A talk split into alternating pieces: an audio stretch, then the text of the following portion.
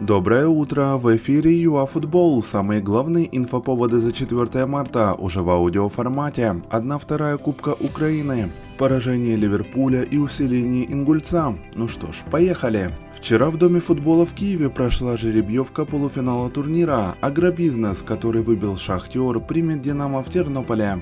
В рамках второй пары Александрия сыграет с Зарей дома. Отметим, что матчи будут сыграны 21 апреля.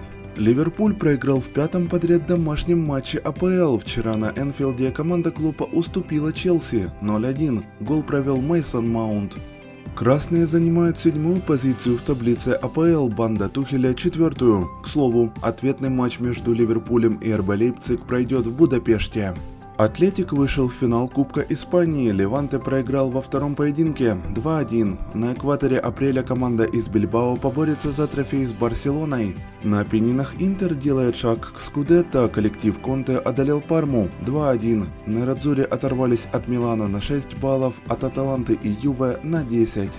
После трехмесячной зимней паузы возобновилась первая лига. В Киеве сыграли Оболонь и ВПК Агра из села Вишневая Магдалиновского района. Забитыми мячами команды не порадовали, матч закончился со счетом 0-0. Завтра между собой сыграют Черноморец и Авангард. Ингулец усилился экс-хавбеком Зари Игорем Чайковским. Официально об этом клуб еще не объявил, однако профиль игрока появился в заявке Ингульца на сайте УПЛ.